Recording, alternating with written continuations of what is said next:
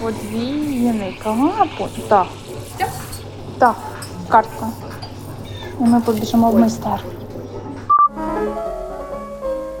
Всім привіт! Мене звати Ольга Штайн, і ми зібралися в моїй майстерні з дуже цікавою дівчиною. Це Катерина Носко. І мені відчувалося сьогодні, коли я йшла на цю зустріч, що ну все, мабуть, тепер, після цієї зустрічі, я можу сказати, що. Ем, і цей світ я можу для вас відкрити, тому що Катя має таку нереальну експертизу і має той для мене образ всередині арт-світу такого людини, яка будує свій особистий бренд, людина, яка працює з дуже такими рафінованими в плані хорошими рафінованими проектами. І я точно знаю, що якщо я бачу, що щось робить ця людина, це буде щось дуже велике, класне і цікаве. І тому те, що вона прийшла до мене, це дуже класно. Привіт! Олю, привіт! Я вже трохи зашарілася.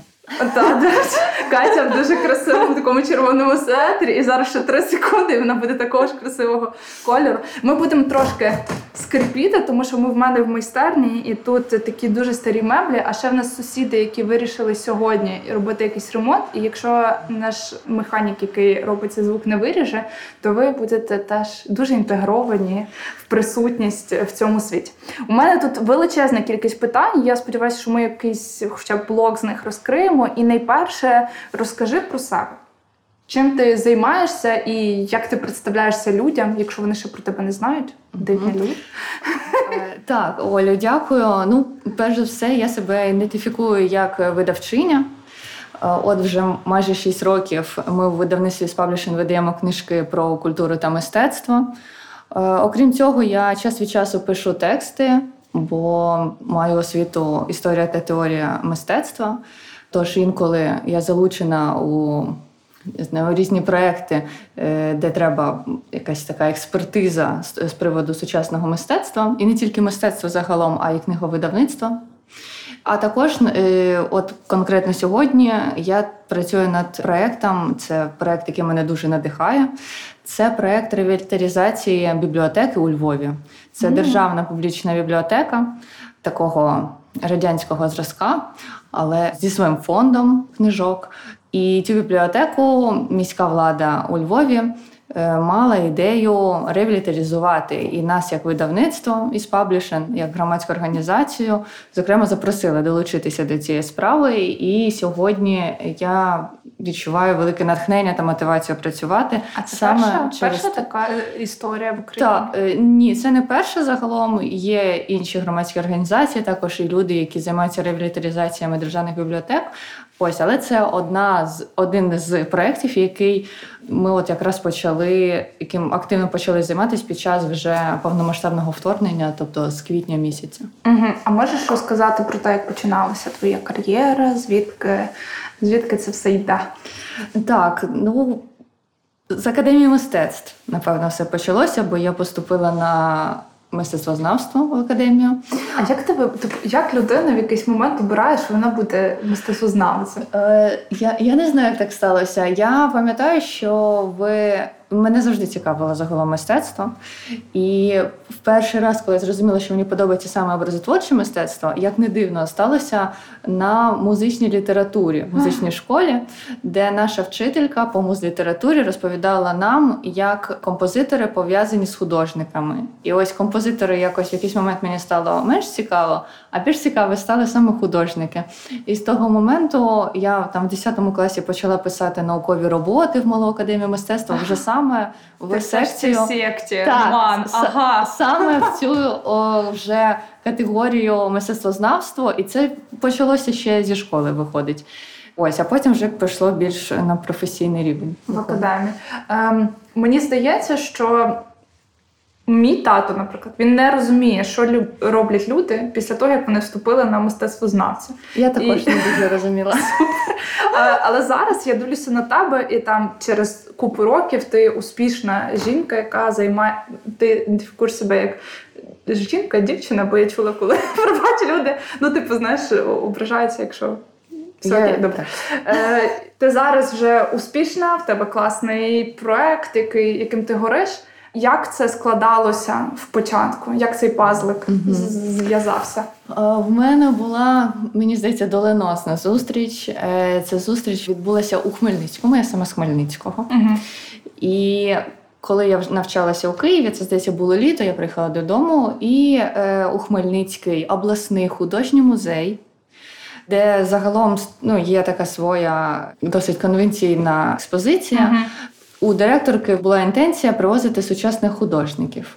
І ота людина, яка привезла сучасного художника, це художник Микола Малишка, який працює з дерев'яною скульптурою. Це куратором був Павло Гудімов. А. І на відкритті у Хмельницькому я познайомилася з Павлом Гудімовим, е, який за кілька днів запросив мене на співбесіду, щоб я долучилася до роботи з ним. Просто уявляю, яка, яка це мала бути ефактна зустріч, що після першої зустрічі добрий день, ми нам потрібні. Ну я, я до нього підійшла. Ми не просто тепер я перша до нього підійшла, і е, я запитала в нього його думку з приводу того, що відбувається з мистецтвом під час соціально-політичних потрясінь. Прям Е, формуліровочка.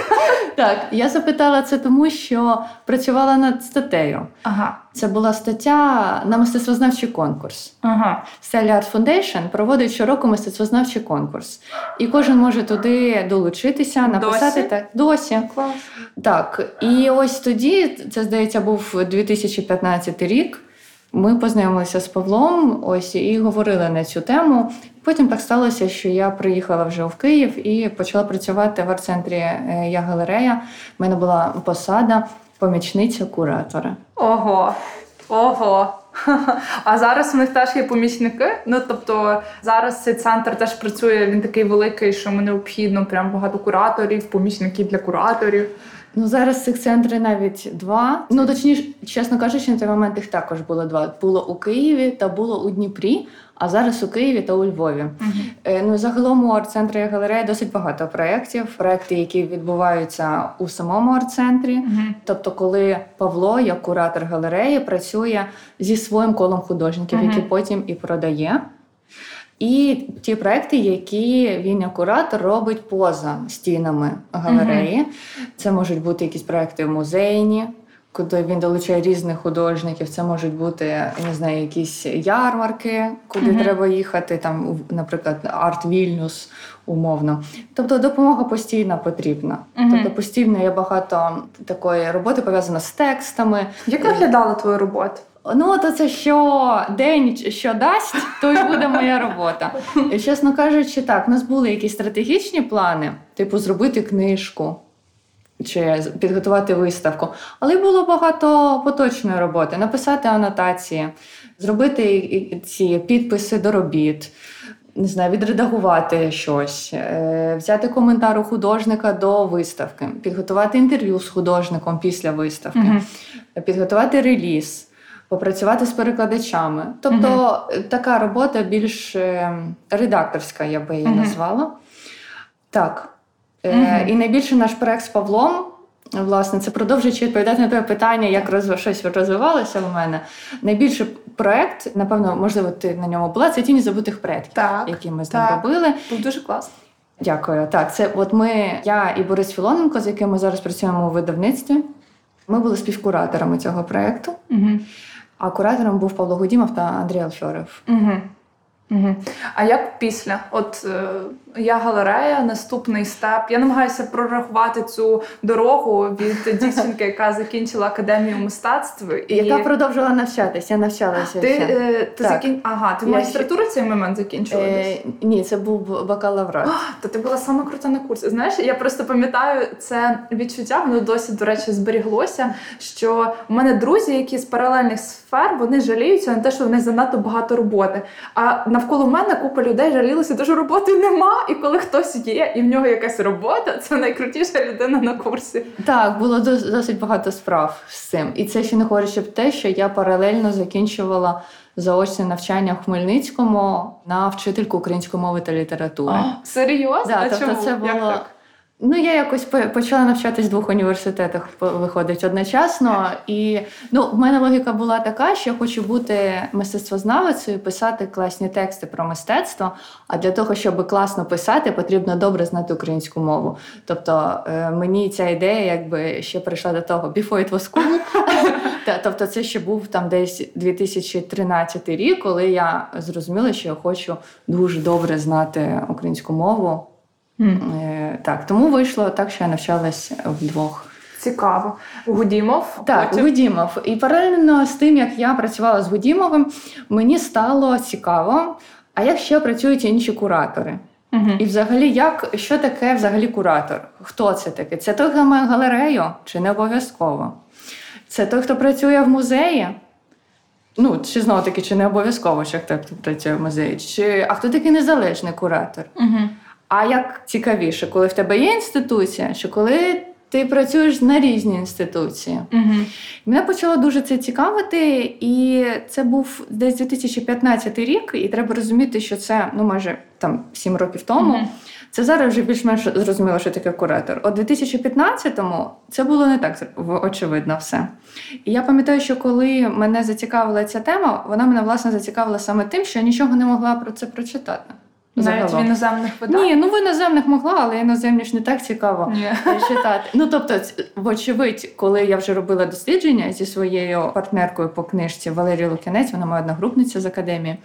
Е, ми, звісно, читали різні книжки, і, зокрема, іноземні. Це було якби такою базою. Але цікаво, щоб щось і виходило українською. Ось і тут з цим були складнощі. І було цікаво взагалі розібратися, хто як курував. І в якийсь момент ми вийшли на те, що а загалом то курували художники. Угу. Тобто кураторів як таких і не було. Угу. Тобто ж так, що фігура, ось я навчаюсь на куратора. Це зараз є курси там у сквот, угу. у кама, у прожекторі, що навчимо вас кураторської справи. А тоді Є твоя книжка, слава Богу. Було. Я просто, щоб ви розуміли, перед зустрічю я прошерстила все, що могла знайти в відкритому доступі. Перечитала книжку з закладками, бо думаю, от зараз опрости волосся по якимось дурним питанням.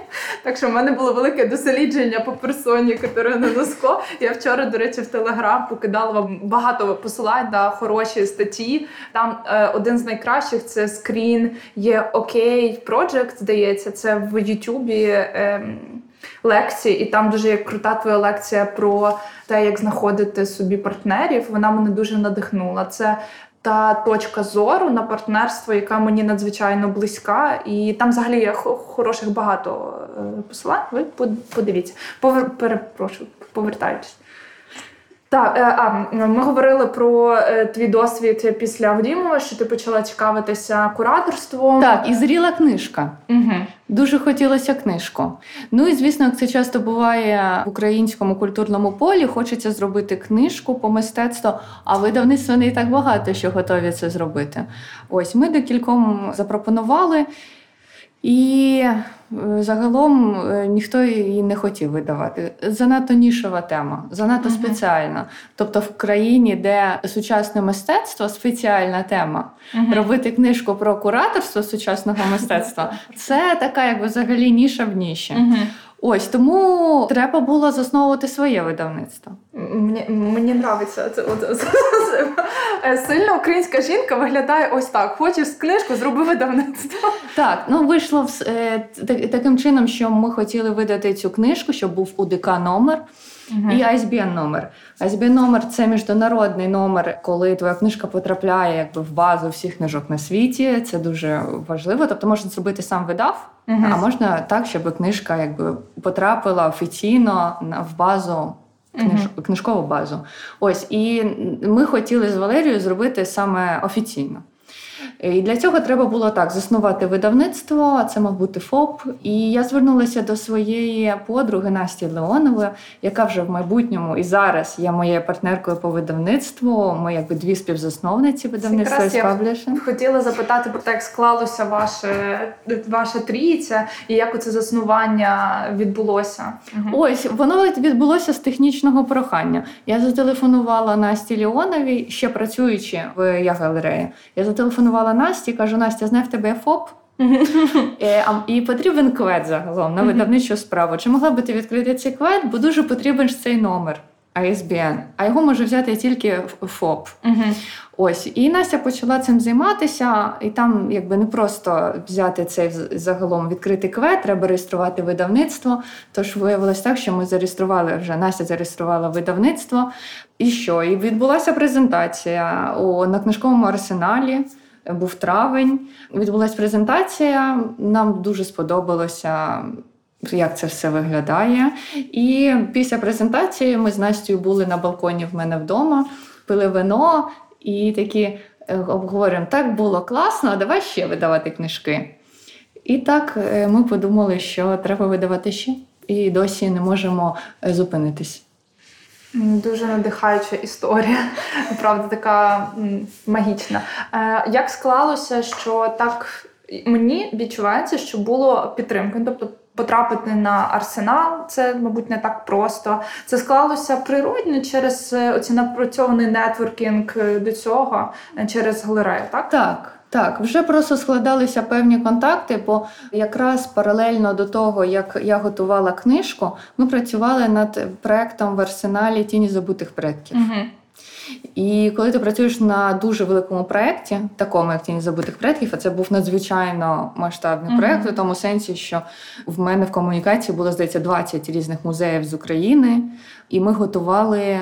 Величезний каталог до виставки це 500 сторінок е, текстів і фотографій. Коли ми робили продакшн е, продакшн цих фотографій, наприклад, я з фотографом ходила в музей Гончара, і ми фотографували ангелів для того, щоб просто ну щоб це просто зафіксувати в каталог. Тобто була досить велика така робота по. Створенню цієї книжки, і мені загалом було зрозуміло вже, як і книжку робити. Бо після того, як ти зробив каталог на 500 сторінок зі своїм продакшеном, з купою партнерів, з розумінням, там, що таке копірайти і як це все робити, то загалом вже не так і страшно було відкривати власне. Ось і. А інше, інша важлива е, річ, що коли ми готували цю книжку, ми також познайомилися з дуже багатьма людьми. Та я до речі, у мене є окремий такий слот про те, як е, створилася ця книга, тому що мені хочеться про це детально розпитати. Але на зараз трошки перескочимо вже скільки 6 років і опиняємося в зараз. Я знаю, що ти тільки повернулася з книжкової ярмарки. Розкажи, як ви е, туди поїхали, як тобі враження? Чи це перша ярмарка після початку повномасштабного вторгнення, на яких ви ще були? Як тобі взагалі цей досвід? Так, ми не просто повернулися з ярмарки. Ми їздили на найбільшу у світі ярмарку. Ага. І це франкфуртська книжкова виставка. Її також загалом можна назвати ярмаркою, але основний фокус цього заходу у тому, що туди з'їжджаються люди з усього світу робити бізнес. Угу. Тобто це закрита перші три дні подія. Тобто туди не може потрапити звичайний відвідувач, він не може подивитися стенди. Туди приїжджають е, видавці, літературні агенти, письменники. Перекладачі, книжкові магазини, дистрибутори, тобто всі агенти з книжкової сфери для того, щоб підписувати контракти, е, бачитися, домовлятися про плани, ходити шукати нові видавництва, тобто працювати. Дуже схоже на те, як працює всякі артбазелі, фіаки і так далі по, по схемі. Як тобі цей нетворкінг е, всередині було? Там класно, там дуже насичено. Взагалі час летить, ти його не бачиш, він просто як пісок висипається крізь пальці. Е, Що цікаво, що на кожну зустріч треба мати слот. І ці всі графіки, графіки зустрічей, вони загалом десь за півроку формуються. Тобто е, оці всі великі видавництва. Літературні агенції, які туди приїжджають, вони ці свої графіки досить щільно формують. Тобто, і просто так, щоб до когось підійти і сказати Привіт, давайте проведемо зустріч, це практично неможливо. Звісно, це можна зробити, але треба якби. Щось придумати для цього. Ось, тобто, виловити там видавця або Мгм. представника. Ось тому е, це все дуже корисно. Ось, наприклад, одне з цікавих, що в нас був свій стенд. Е, Загалом отримати стенд це дуже дорого і дуже складно. І Якби нас не підтримав франкфуртська виставка, тобто Мгм. не дала стенд, і Україна в цьому році не була фокусом франкфуртської виставки, то навряд чи ми туди потрапили. Угу. Тому, маючи свій стенд, він був колективним, бо ми запроси... взяли не тільки свої книжки, ми взяли ще книжки інших видавництв. Угу. Тобто, у нас цього було е, вісім видавництв представлено на стенді. Всі представляли візуальну книжку та артбуки. Угу. Ось і, і що цікаво, що ось у нас був цей стенд, і абсолютно різні люди цей стенд бачили. Угу. І ось так ми, наприклад, не домовлялися ні з ким про продаж прав на артбук Каті Лесів I love you. Угу. А тут проходить один італійський видавець, бачить цей артбук, каже: Я закохався в цю книжку, я хочу видати італійською і французькою, хочу купити права. Ось так це працює. Така магія нетворкінгу. Мені для мене це дуже надихаюча історія, тому що е, буквально трошки до цього я спілкувалася на Парижському арт-базелі е, з тими. Ну, у мене там якісь більш особисті, є декілька знайомств з людьми, які працюють в галереї. І вони часто можуть розказати якусь внутрішню кухню. І вони розказували про те, там маленька галерея французька, яка перший раз потрапила на цю виставку, і не виставку, а цей феєр е, ярмарку. І вони розказували про те, що до них е, просто от так взяв і зайшов цей е, головний.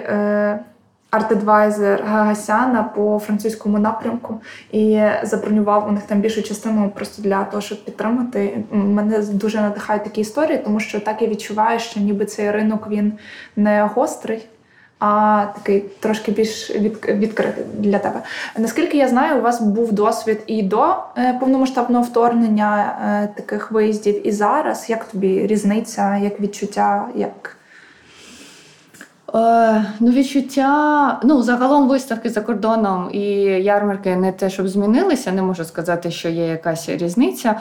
Ну, в людей своя адженда, все бурлить, книжки видаються, обсяги, напевно, тільки зростають. Ну, тобто, не можу різницю якусь Мгм. вловити. Є, звісно, різниця. е, У тому, що ми відчуваємо як представники від України, можливо, більшу відповідальність за те, що ми робимо, і розуміємо, що ми маємо правильно комунікувати, тобто думати про те, що ми і як комунікуємо, зважаючи на політичні обставини.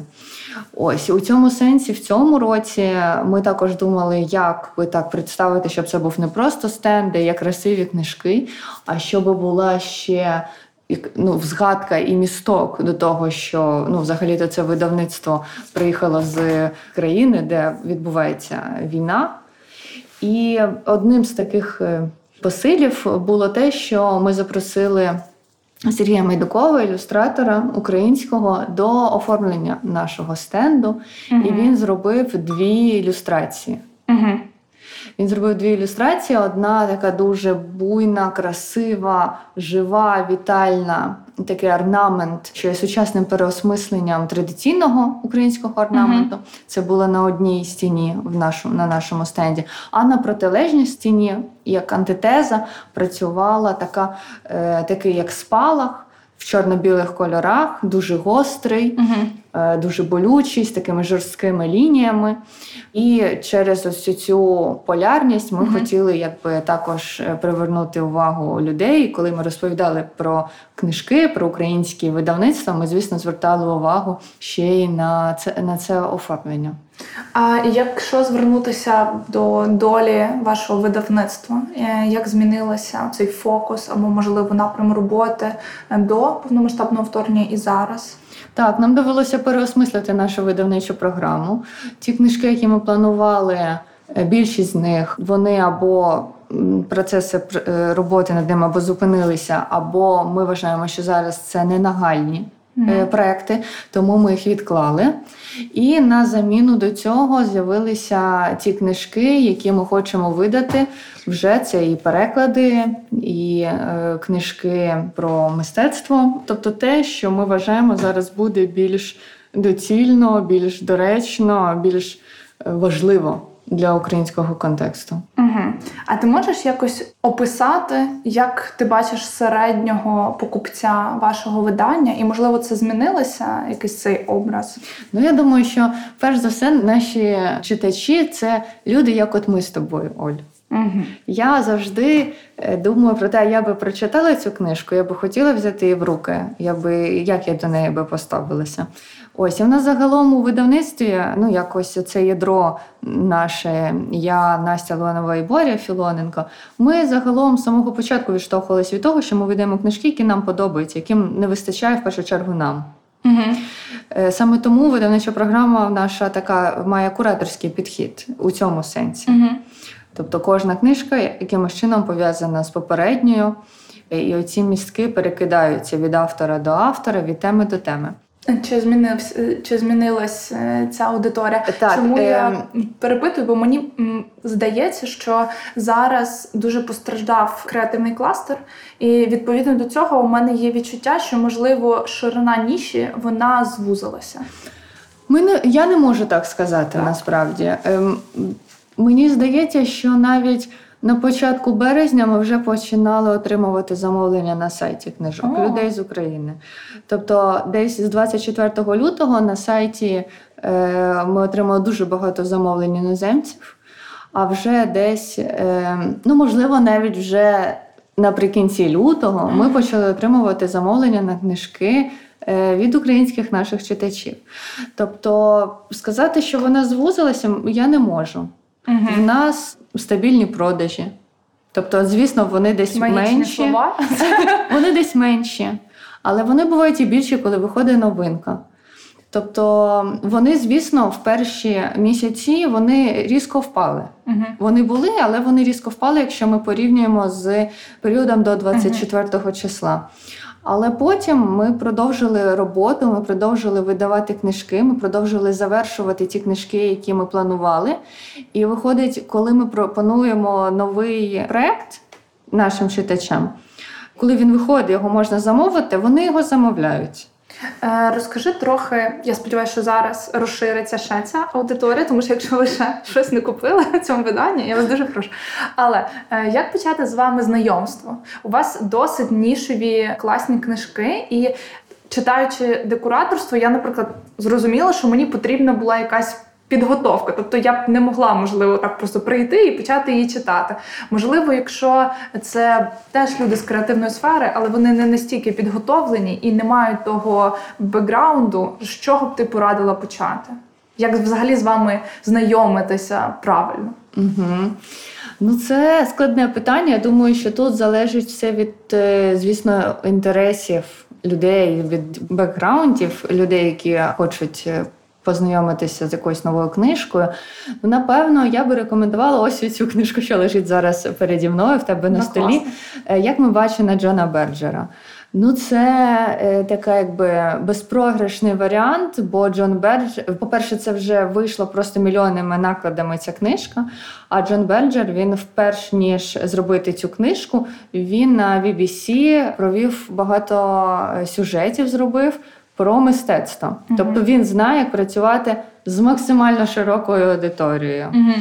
І е, той його погляд, такий нетривіальний, такий, що дуже переконує, е, він сподобався широкій аудиторії. Потім вже було рішення прийнято, що треба ці програми адаптувати у паперовий формат.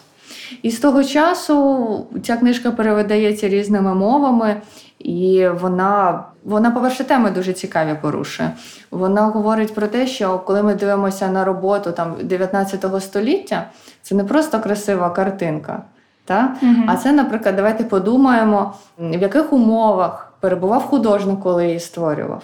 Або коли там зображені якісь заможні люди, то ти подумаємо, чи були вони людьми, що мають рабів, чи ні. Тобто Берджер хоче сказати, що робота в сучасному світі твору мистецтва залежить від умов і від контексту, в яких вона створювалася, що вона не може бути від'єм, е, відділятися Мгм. від контексту. До речі, я приблизно так це і відчувала. Тобто зараз Я пороздавала деяким своїм друзям, типу, почитати на певний час цю книжку, і приблизно так і відчувала. Радила її якраз своїй учениці, з якою я так менторськи працюю. В неї був класний фідбек.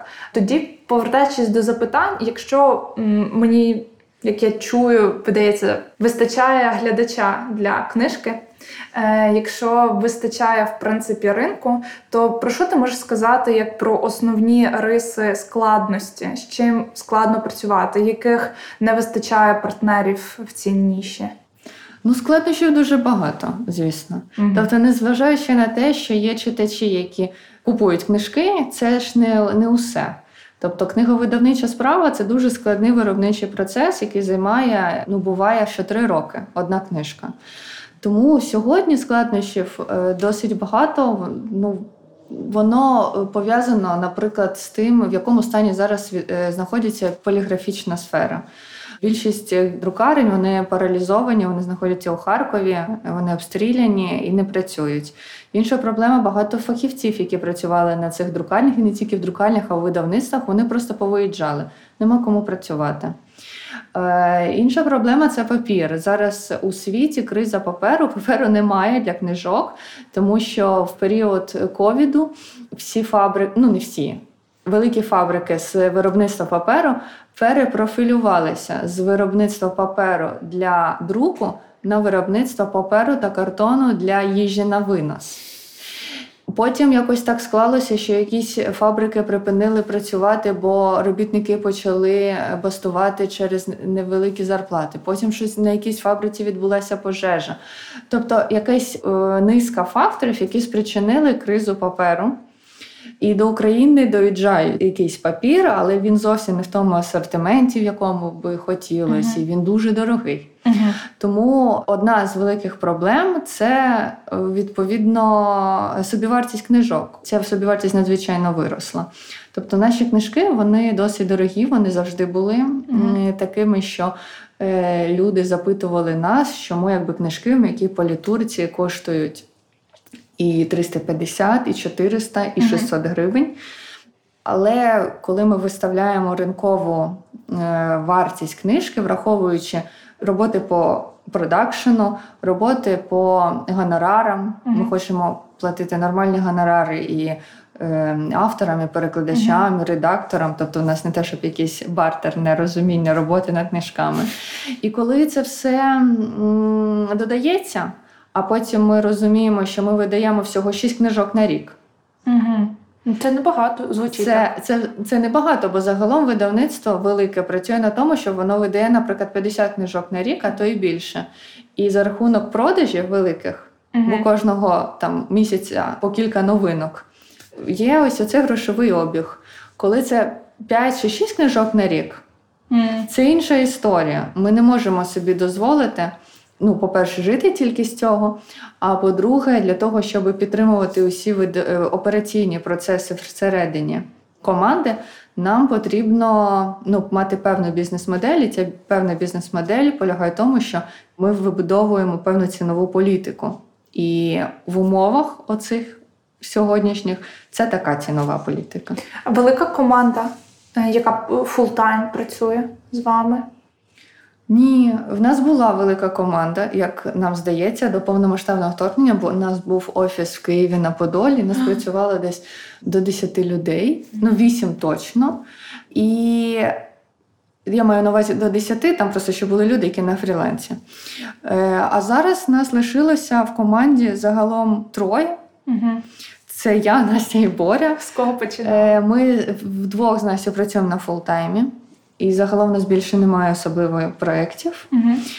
Бориса є також інші проекти. Нас- Він у нас працює як, е, з нами як головний редактор. Угу. Ось і є люди, з якими ми працюємо на фрилансі, Угу. такі як е, юрист, бухгалтер, редактор. А говорячи про вибір партнера, це ще про того, хто робить ці книги. І я так розумію, якщо їх так небагато, то ви дуже ретельно вибираєте, кого саме ви будете публікувати. Можете трохи розказати про цей процес? Так, це дійсно ось ем, через те, що невелика кількість книжок, дуже важливо розуміти, яка книжка наступна. Е, Часто ми відштовхуємось від теми. Ось нам е, ну, цікаво, ось кураторство, і е, перша книжка, де кураторство було. Тож однією з наступних книжок у нас була книжка Доротеї Ріхтер. Художники та куратори, конкуренти, співавтори чи колеги. Тобто нам захотілося цю тему розширити. Або в нас є книжка Культура в підмурках громадянського суспільства Паскаля Гілена про те, що культура знаходиться як база для того, щоб суспільство здорово розвивалося. І ця книжка стала досить популярною, і ми вирішили продовжити працювати з цим автором. Бо ті теми, про які він він говорить, вони досить актуальні. Тому в нас виходять ще низка його книжок. Мгм. Там про місто та міський простір, про музей. Ну тобто, ми бачимо, які теми можуть бути зараз затребувані, які актуальні сьогодні, і таким чином загалом обираємо. А можна ще трошки детальніше про вашу співпрацю саме з художниками, тому що у вас є чудові артбуки, і я б хотіла про це детально. Мгм. Як ви обираєте тут напрям, от, з ким саме? Угу. Тут у нас багато що залежить від того, як нам персонально відгукується проект. І тут ми працюємо дійсно як куратори, та, бо куратор має право і привілей обирати тих художників, з яким він хоче працювати, і вибудовувати таку певну мозаїку. З книжок, так, Мгм. цих творів для того, щоб там зробити якесь більш цілісне е, висловлювання. І у нашому випадку це автори, з якими ми переважно самі комунікуємо і знаємо їх особисто, Мгм. і нам подобається те, що вони роблять. Мгм. Ось я сьогодні принесла тобі у подарунок артбук е, Каті Лесів «I love you».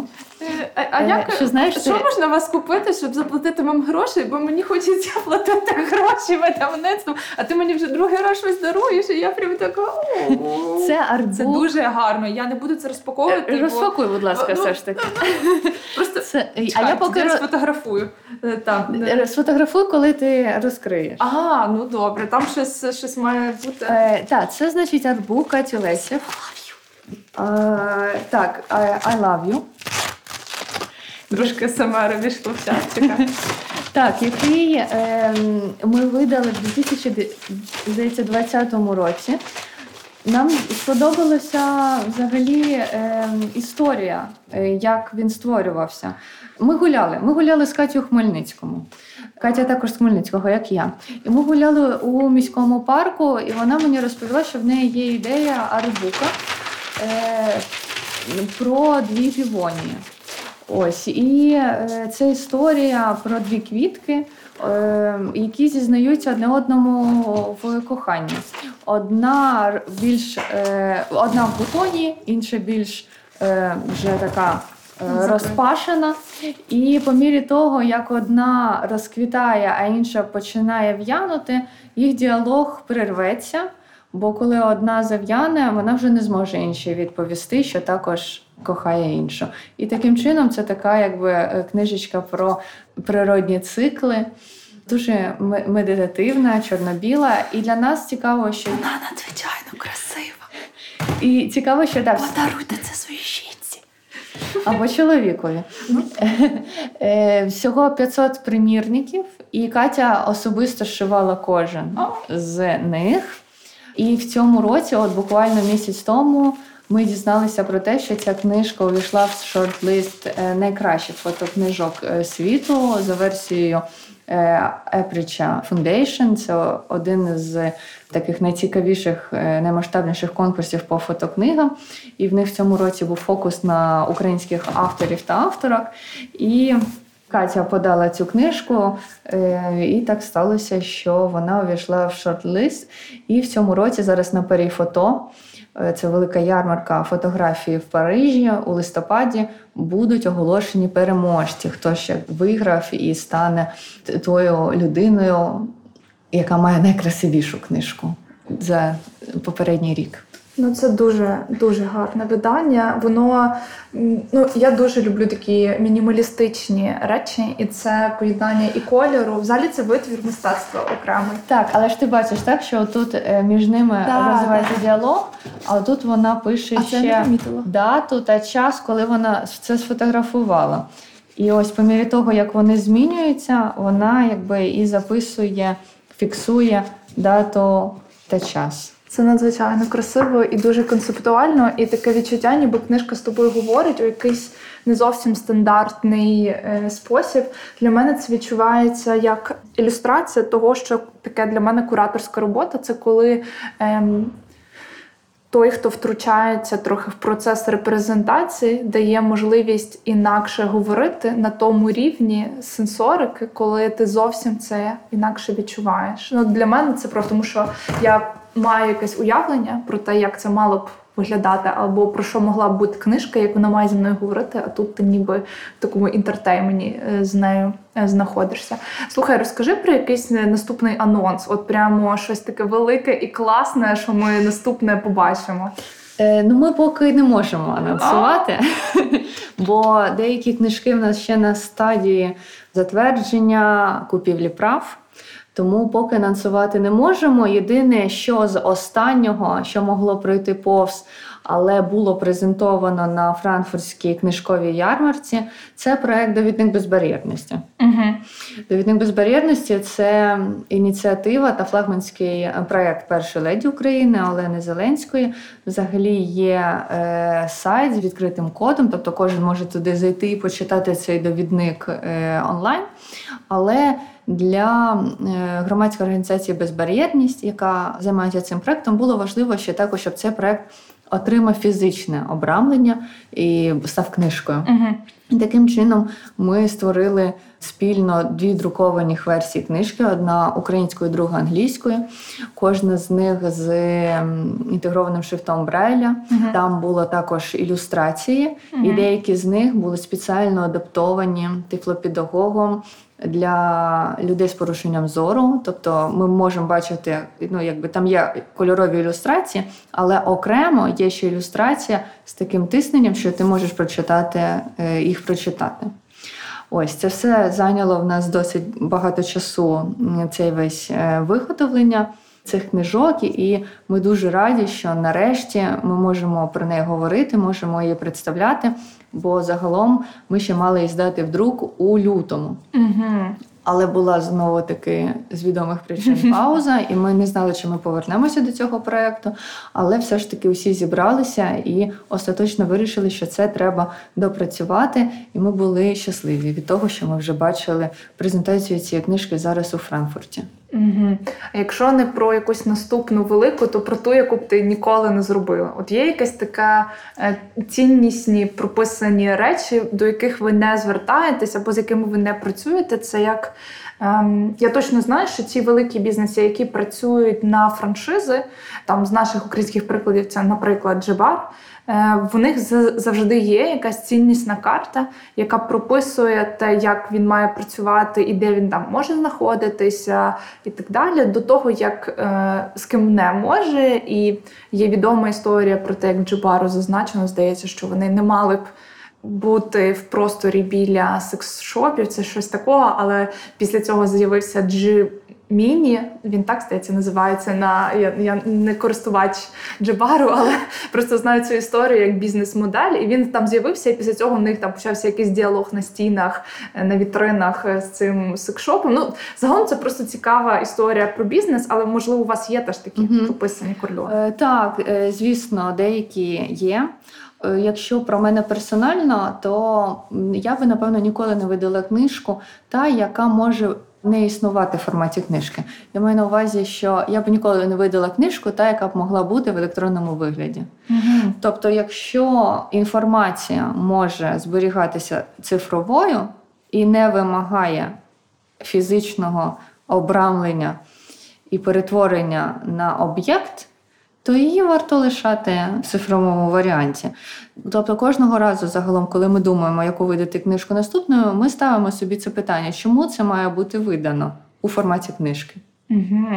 Ну, саме паперовою. Дуже цікаво, це неочікувана для мене відповідь насправді. Так, от від цього ми відштовхуємося. Також серед наших таких загальних бачень є те, що ми не ведемо каталоги до чогось.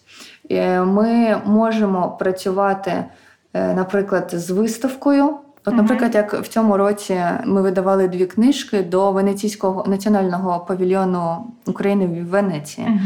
Ми видали дві книжки, і воно працює з павільйоном, але ми не називаємо це каталогом, бо це все ж таки книжка, де дуже багато написано про одного автора, про його одну роботу, де є архівні матеріали. Тобто, це не виглядає на той каталог, який Стандартно. так, так.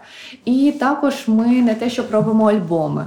Тобто Мгм. нам цікаво, щоб е, якщо це тільки візуальна книжка, то щоб вона була всередині мала внутрішню логіку. Чому ці картинки так чи інак зверстані, чому вони е, зібрані певним чином. Угу.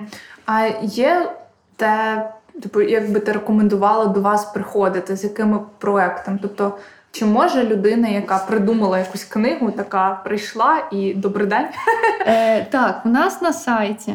У нас на сайті зараз я е, якраз перевіряю, чи нічого там не змінилося. У нас є вкладка Видати книжку. О, ви дуже відкриті. Е, ну, ми читаємо всі листи. звісно. Правда? Так. Прям всі-всі. Так. Обожнюю. У мене є список галерей реальний в Україні, які, а їх небагато, які відповідають тобі, якщо ти їм щось написав. Я їх люблю, я просто їх поважаю. Знаєш, вони у мене в першій в якомусь е, такому листі, до яких я перший звернусь, тому що я дуже не люблю цю історію, коли тобі просто ігнорять. Е, я, я сказала, що ми читаємо усі А, ви не відповідаєте, так? Е, ну, ми відповідаємо по мірі того, наскільки ми завантажені, намагаємось відповідати завжди. Ось, ну я допускаю, що є якісь листи без відповідей, але я думаю, що я завжди я можу навіть особисто відповісти, якщо мені продублюють, бо в якийсь один момент я можу просто воно може випад, випасти з, з уваги. Угу.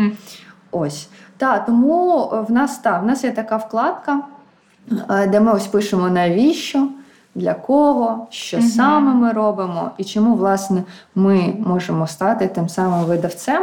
Подано також мейл, куди нам писати, можна писати особисто мені.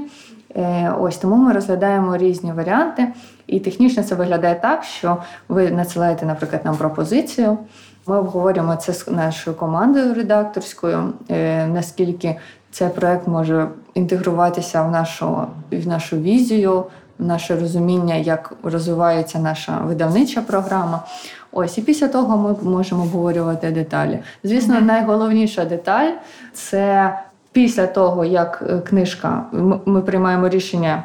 В якому вигляді вона буде в нас в видавничому портфелі, це як ми працюємо, наскільки автор готовий включатися в проект.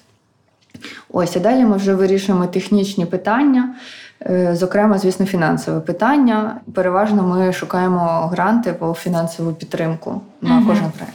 І ще просто коротко для тих людей, які, можливо, до цього не так багато вас про вас чули, де вас купувати, щупати ці книжечки вживу. Е, можна на сайті, я так розумію, замовити в інсті, а вживу це. Е, Вживу це галерея з е, Naked Room. Там є наш книжковий магазин The Naked Books. Його часто плутають з бібліотекою. Думаю, що це просто книжкова полиця, де можна прийти почитати. Направду, дійсно, там можна прийти і почитати, але ще можна і придбати. І всі наші книжки є на цих полицях. Це таке основне представництво нашого видавництва ну, у Києві. Але окрім цього, наші книжки є в інших незалежних книгарнях. Це того, що нам не вистачає, це про твоє питання про складнощі. Е, Не вистачає ось цієї книжкової інфраструктури. А де у Е, Львові? Я просто знаю, що в мене у багато Львові? слухачів звідти. Книжковий лев, книгарня на Федорова. Я з д- моїх улюблених просто обожнюю місць. Е, так, прекрасна книгарня. Е, арт-центр Павла Гудімова галерея, Львівський муніципальний арт-центр. Угу. Досить багато місць, де з вами можна зустрітися. Так, так. Супер. Тоді, так трохи переходячи в інший е, слот, мені б дуже хотілося поговорити про твою кураторську роботу, про твою присутність в цьому культурному полі. І найперше, мабуть, про саму книжку декураторство, про те, як вона робилася, як тобі було працювати з цими людьми, про яких ти там писала і брала інтерв'ю. Взагалі детальніше про цю книгу, бо після прочитання я зрозуміла, я взагалі. Точніше, я не зрозуміла, як люди живуть без неї, тому що мені здається, що в ній є стільки відповідей, про які я, я їх задавала вголос, але не отримувала, наприклад, достатньо якогось фідбаку. Працювати над книжкою було надзвичайно захопливо. Тому що е, ми обрали такий список художників та художниць і різні міста в Україні, що кожен з цих текстів, зважаючи на досвід цих авторів і контексти, в яких створювалися їх кураторські проекти, вони виявились дуже різноманітними. Я думаю, це сильна сторона цієї книжки, що вона дуже, дуже різна да, по, свої, по своїм текстам і по матеріалу, який там викладено. Ось нам були цікаві кураторські колективи, що як кураторський колектив може зробити виставку. Мгм. Бо це дуже складно, бо це треба постійно якось, напевно, колегіально вирішувати, кого з авторів ви берете для виставки. Ну, тобто там мільйон абсолютно Так, питань. дуже багато питань, які е, для мене, як людини, яка мала якийсь досвід і мов, не керує, але управляє. Керує. Керує, просто керує простором, називаємо це зараз так. І якимось пулом художників е, я маю зв'язок. Я відчуваю, що там є навіть прикладні досить речі, які можна до себе взяти. е, І... А друга частина для мене була важлива. Це та, що я паралельно закінчила перечитувати Ложкіну, е, оцю перманентна революція, і вони для мене вразом в такому поєднанні стали.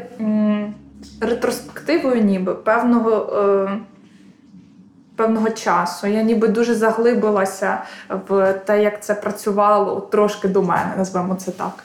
Так, воно і через те воно дуже таке різне, і що цікаво, що там пряма мова авторів, але це не інтерв'ю, пряма мова, а це адаптовані тексти, які ми редагували з Валерією. І що мені здається цікаво також в цій книзі, що коли ми говорили з різними авторами, вони пригадували дуже різні виставки, вони пригадували дуже різні галереї. І інформації про ці виставки і галереї майже ніде не було. Тобто вони говорять там, не знаю, про якусь галерею, яка, можливо, існувала місяць в Івано-Франківську, там в якомусь там, не знаю, хай е, 90, 93-му році. І інформації про це ну, немає відкритої, ну ти не нагуглиш це. І ми зрозуміли, що можна це лишати, але це не підхід мистецтвознавців. Підхід мистецтвознавців розібратися і дати довідникову якусь інформацію, дати показчик на кожен цей, е, на кожну цю назву.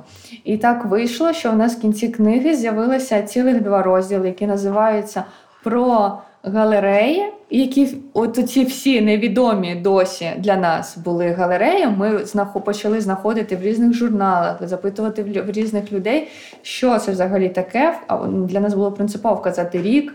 Коли вона е, відкрита була, коли закрита, чому закрита, хто нею керував, хто був куратором, які там виставки відбувалися, ну загалом чим вона відома.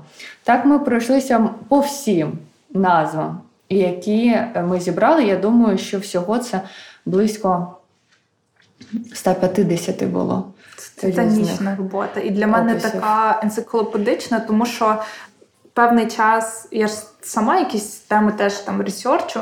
І обожнюю ці історії, коли тобі хтось там старших художників щось сказав про, про якісь івенти, якісь виставки, ти не можеш ніде справді знайти, що це взагалі було таке.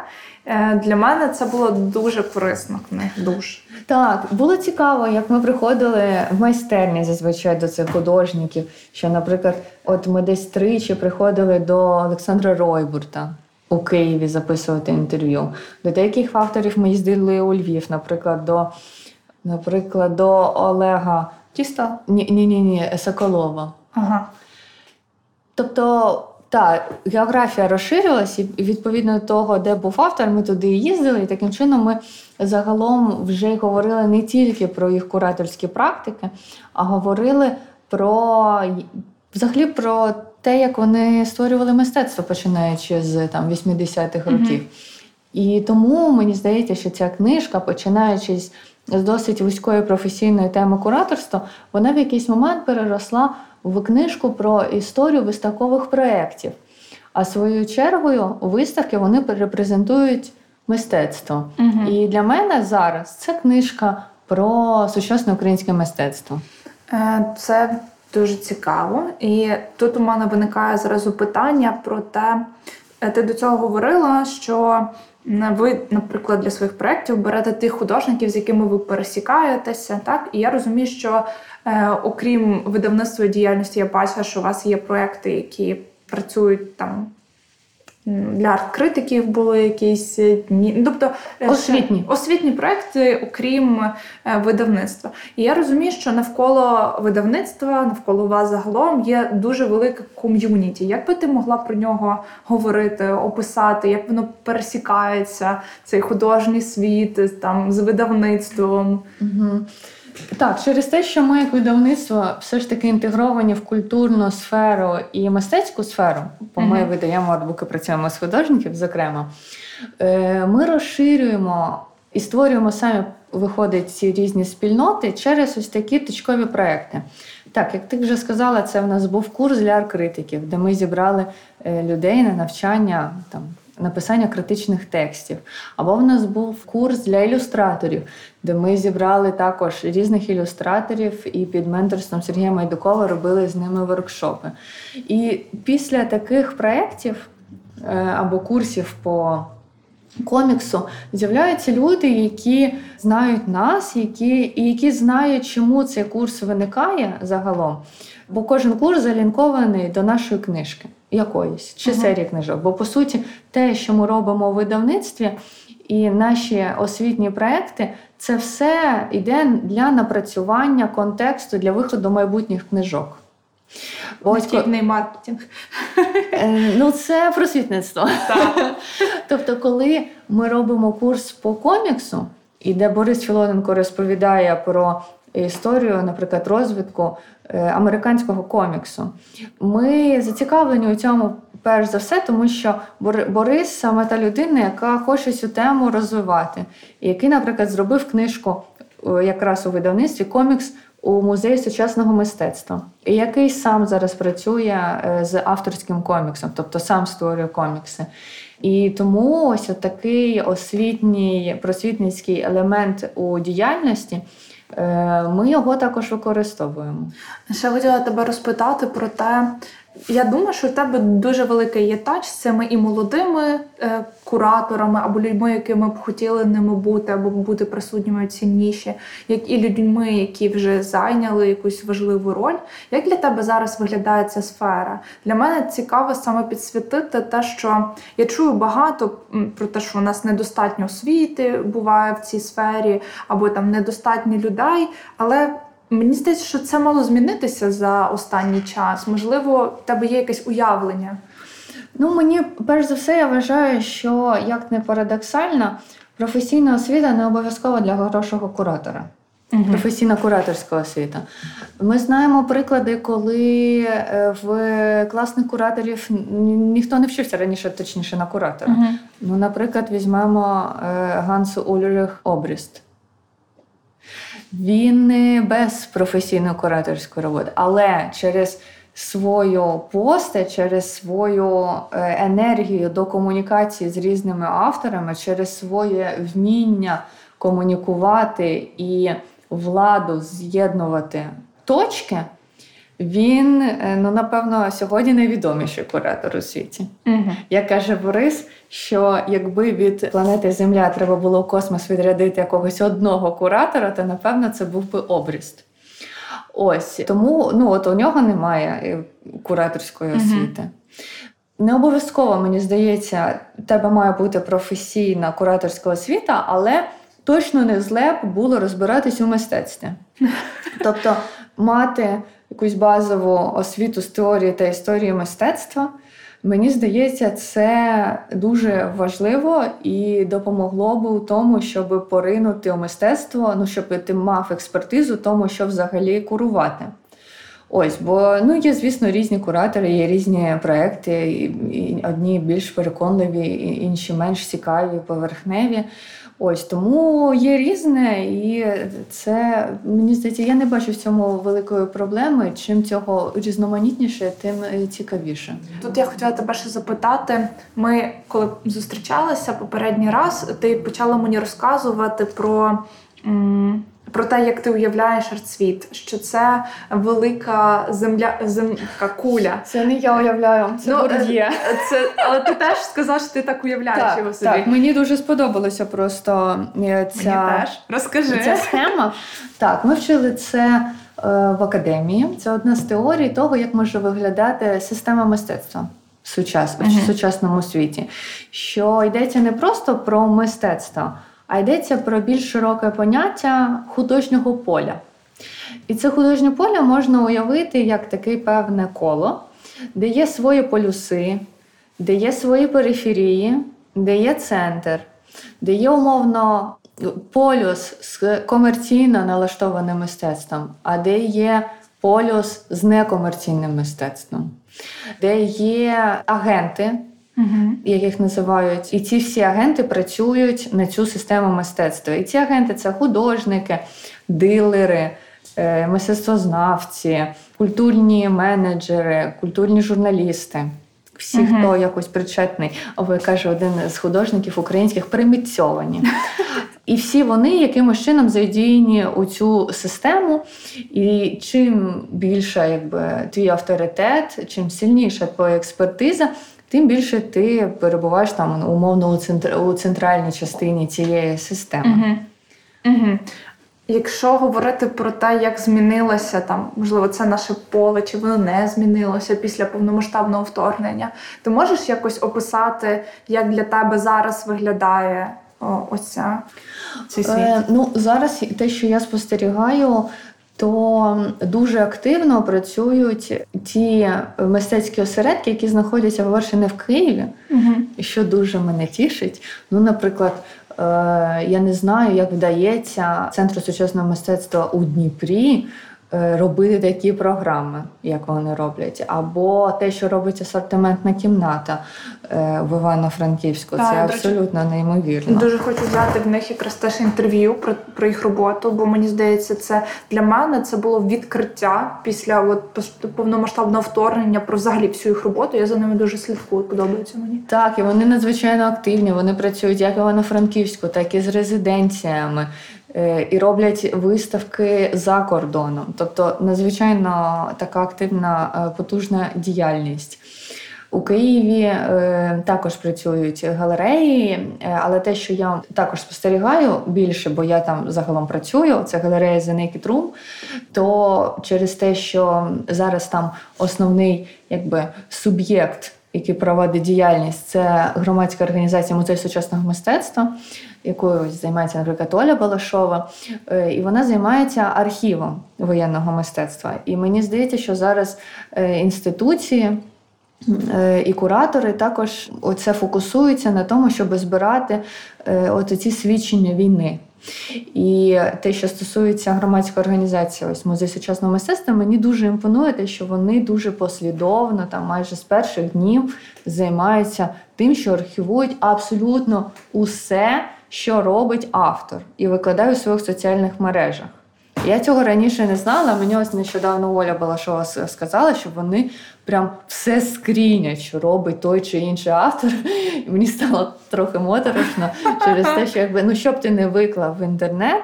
Е, Якщо ти у фокусі цього архіву, угу. це буде е, зафіксовано. Тобто всі сторки Нікіти Кадена сохранені навічно. Все збережено. Це дуже цікаво. Трошки моторошно, правда, але дуже цікаво. Ось і таким чином так вони формують неймовірну базу з цих робіт, з цих назв. Ем, ну і зараз можуть вже оперувати е, цим. І ми бачимо, що от в галереї Naked Room зараз ну, створюються виставки Мгм. на, на основі цього архіву. Е, Це дуже важлива і потужна робота. Ось тому мені здається, що зараз так різні міста продовжують свою активність, і багато хто так якби голову повернув на е, в європейському напрямку, ну тому сенсі, що відбувається такий поступовий експорт Мистецтво. мистецтва. Так, я хотіла якраз про це тебе трохи запитати. Я, я бачила досить багато дискусій стосовно того, е, яке мистецтво ми експортуємо, яка його якість і так далі. І я бачила дуже полярні думки стосовно того, чи варто це якось модерувати, чи не варто це якось модерувати. Яка твоє відчуття, позиція в цьому, в цьому Ну, мені складно уявити, як можна це промодерувати. Мені здається, що е, багато що відштовхується е, від того, хто приймає це мистецтво за кордоном. Мгм. Ну тобто за кордоном також є свої галереї, є свої куратори. І якщо вони вбачають цінність у тому чи іншому творі мистецтва, створеному зараз українському автору, то це навпаки чудово. І і інше, що мені е, здається, чому зараз цей діалог став можливий, тому що якби ось це світло впало, хоч в таких трагічних обставинах, але воно впало на Україну. І постійно ж хочуть і підтримати, і допомогти, і окрім того, що хочуть підтримати, ще бачать, що тут створюють дійсно е, щось дуже круте та цінне. Ось і я думаю, що цей діалог просто поступово справді починає вибудовуватися ну саме через такі умови. Угу. Так, це дуже цікавий кейс. Я за ним уважно е, дивлюся. Твоя відповідь, вона така. М- Мені подобається та позиція, з якою ти зараз говориш. Я зараз поясню дуже дивну, можливо, аналогію, з чим це у мене відчувається. Колись я була присутня на курсах перед вінчанням е, в храмі. Це, пробачте, дивна аналогія, але якби трошки мого е, життя. І ти не можеш в греко-католицькій практиці просто отримати вінчання. Ти до цього маєш пройти десь там місяць, три місяці курсів до цього. Це зазвичай курс, на якому присутній священник, людина, яка психолог, яка присутня на. Е, Якщо люди хочуть розвестися, це неможливо, але є певний суд, в якому там вони можуть вияснити, що, е, наприклад, Бог не війшов в цю пару, і там зазвичай присутній психолог, який працює з цими людьми. І зазвичай хтось, хто може принести свідчення, це ці люди, які е, отримали цей шлюб, і вони якось про це розказують. І на одному з таких курсів. Я була на багатьох, тому я знаю і позиції, з яких часто там говоряться люди. І мені сподобався надзвичайно священник, який, е, дивлячись на аудиторію, якій було дуже багато людей, які ну. Було очевидно, що якщо ця пара вже 30 років шлюби, ну вона не невинна йде до шлюбу, як це мало б бути. І ще дуже багато людей, по яким видно, що в них були свої обставини життя, і те, як вони сюди зараз прийшли, це не є класично ідеально, якби там церква, можливо, на це дивилася. Але та величезна любов, прийняття, розуміння різності цього світу і як він по-різному працює, які різні обставини у всіх бувають, це така риса людяності, е, яка для мене відкривається після великого кругозору. Тобто я жодного разу не бачила, щоб ця людяність, от в такому форматі і масштабі, присутня була в людей, які дуже вузько дивляться на світ. І мені здається, як тільки ти не от правді його багато вдивляєшся, ти можеш до нього так з прийняттям ставитися, тому що ти справді розумієш, ну ніби його обсяг. Розумієш про що я? От е, те, як ти про це говориш, мені близько по якомусь такому душевному відчуттю, так як я це чула до цього. Взагалі, це е, весь е, топік е, питань, хоча в мене зараз з'явилося ще 20, розумієш? Але я розумію, що там вже година часу, як ми Другий говоримо. сеанс. Нам потрібен точно, нам потрібен другий сеанс. Е, давай ви щось випустите, і я прийду про це тебе розпитувати. Сподіваюсь, Чудово. скоро. Так. І е, в тебе тут є можливість не знаю, сказати якісь останні слова напутствия молодим художникам, тому що зазвичай мене такі слухають, або можливо просто людям, які нас зараз чують. Так, ну я що? Я можу тільки е, посприяти і заохочувати читати книжки, слідкувати за тим, що робимо ми в видавництві, слідкувати за тим, що роблять інші е, незалежні видавництва, які видають е, артбуки і візуальні книжки. І підписуватися на різні, не знаю, подкасти, які говорять про літературу, різні пабліки, які е, слідкують за тим, що відбувається в культурному середовищі. Бо якраз завдяки таким людям, як, як таким позиціям, ми бачимо наскільки живе наше культурне поле.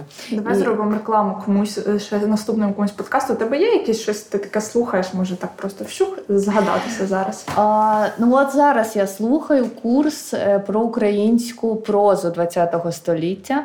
Куратором цього курсу і лектором є Євгеній Стасіневич, літературний критик, якого я дуже сильно рекомендую. Я сама зараз перебуваю в неймовірному захопленні від того, які я слухаю лекції. Наприклад, минула лекція була майже повністю присвячена е, Коцюбинському. Коцюбинському та Винниченко і те, як вони якби працювали з е, ось на цій хвилі якби модернізму, що вони створювали. Ось тому я дуже рекомендую м, слухати Стасіневича. Дякую тобі надзвичайно, що прийшла до мене, і дякую за цю дуже дуже змістовну розмову. Олю, дякую, що запросила, і запрошую ще. Обов'язково. Ти тепер від мене не відвертишся, знаєш. Так, тепер треба вияснити, як це виключити. Кнопка, ну.